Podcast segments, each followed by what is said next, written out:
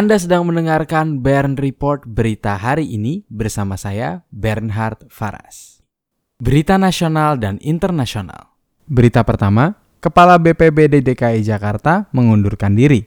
Kepala Badan Penanggulangan Bencana Daerah DKI Jakarta, Subejo, mengundurkan diri dari jabatannya. Kepala Badan Kepegawaian Daerah DKI Jakarta, Koidir, mengatakan Subejo mundur dari jabatannya untuk menjadi pegawai negeri sipil atau yang biasa disebut PNS Widya Iswara. Widya Iswara adalah PNS yang diangkat sebagai pejabat fungsional oleh pejabat yang berwenang dengan tugas tanggung jawab wewenang untuk mendidik, mengajar, atau melatih PNS di lembaga pendidikan dan pelatihan pemerintah. PNS Widya Iswara memiliki rentang pensiun lebih panjang yakni 65 tahun dan memiliki kesempatan untuk dipindah tugaskan ke kementerian. Berita kedua, Mall JGC Aeon beroperasi tanpa penuhi komitmen bangun waduk. Pemerintah provinsi atau yang biasa disebut Pemprov DKI Jakarta menyebut pengembang Mall Ion Jakarta Garden City atau yang biasa disebut JGC tak memenuhi komitmen pembangunan sejumlah waduk dan saluran air. Waduk dan saluran air ditujukan untuk mengantisipasi banjir di pemukiman sekitar proyek. Sekretaris Daerah Pemprov DKI Jakarta, Saifullah, juga pernah menyebut proyek drainase yang dibangun JGC di kawasan tersebut masih sebatas desain. Berita ketiga, pemerintah anggarkan 72 miliar rupiah untuk bayar influencer dan redam isu virus corona.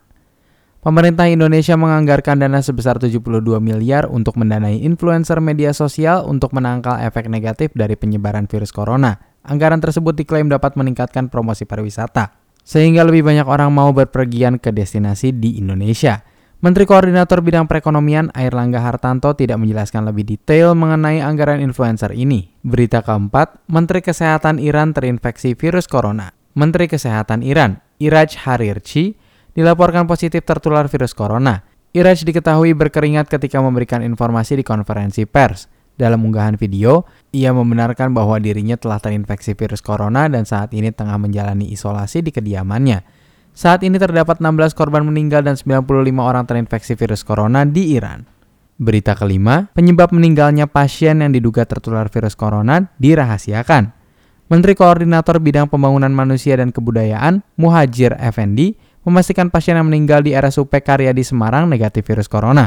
Namun, Muhajir enggan mengungkapkan faktor penyebab pasien itu meninggal. Muhajir mengatakan telah mengecek langsung ke RSUP Karyadi hingga Kepala Dinas Kesehatan setempat untuk mengetahui data pasti soal penyakit pasien tersebut.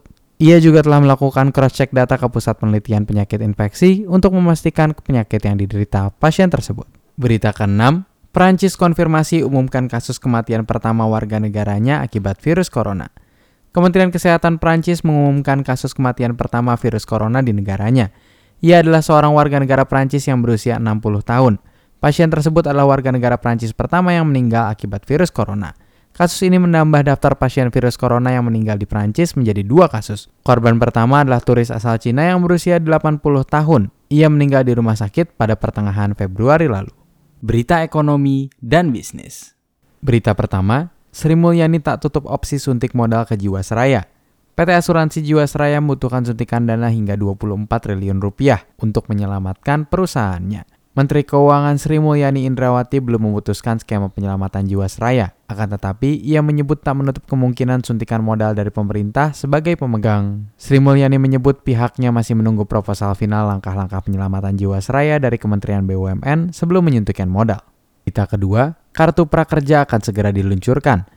Menteri Koordinator Bidang Perekonomian Air Langga Hartanto menyampaikan Presiden Joko Widodo mengarahkan agar kartu prakerja segera dipercepat peluncurannya. Rencananya kartu tersebut akan diluncurkan secara perdana di tiga provinsi, yakni Bali, Sulawesi Utara, dan Kepulauan Riau. Air Langga menyebut kartu prakerja akan mulai dirilis pada bulan Maret 2020. Berita ketiga, pemerintah akan hapus pajak hotel dan restoran selama enam bulan. Pemerintah akan meniadakan pajak hotel dan restoran di 10 destinasi wisata selama enam bulan ke depan. Ke-10 destinasi wisata tersebut adalah Batam, Denpasar, Yogyakarta, Labuan Bajo, Lombok, Malang, Manado, Toba Silangit, Tanjung Pandan, dan Tanjung Pinang. Langkah ini diambil untuk mengenjot sektor pariwisata yang sempat lesu karena wabah virus corona. Berita keempat, OJK menghentikan sementara pendaftaran fintech pinjaman. Otoritas Jasa Keuangan atau yang biasa disebut OJK menghentikan sementara pendaftaran perusahaan teknologi finansial pembiayaan atau yang biasa disebut fintech. Langkah tersebut diambil karena OJK ingin fokus mengembangkan pusat data fintech atau yang biasa disebut Pusdafil. Pusdafil dibentuk untuk mengidentifikasi perusahaan fintech yang berbuat curang. Namun, OJK menegaskan bahwa fintech yang mengajukan izin tetap akan ditindaklanjuti. Berita kelima, pemerintah menyebut cuma 20% ekspor Indonesia yang nikmati insentif pajak Amerika Serikat. Menteri Koordinator Bidang Perekonomian Airlangga Hartanto menyatakan selama ini fasilitas Generalized System of Preference atau yang biasa disebut GSB hanya diberikan untuk 20% dari total komoditas Indonesia yang diekspor ke Amerika Serikat. 80% komoditas Indonesia yang masuk ke Amerika Serikat dikenakan bea masuk. Seperti diketahui, GSP adalah fasilitas insentif pengurangan bea masuk untuk produk yang diekspor ke Amerika Serikat. Berita ke-6, Erick Thohir hentikan pembentukan super holding BUMN.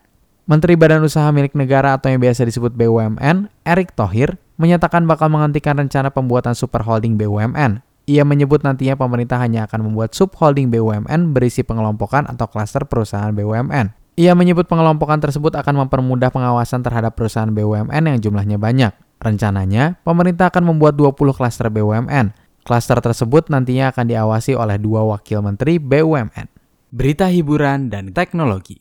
Berita pertama, Sutradara klaim film No Time to Die jadi puncak kisah James Bond. Sutradara Kerry Joji Fukunaga mengatakan film No Time to Die akan jadi puncak dari seluruh film James Bond. No Time to Die mengambil latar waktu 5 tahun setelah film Spectre. Film itu akan menunjukkan kehidupan agen 007 yang sudah pensiun dan menikmati hidup baru di Jamaika.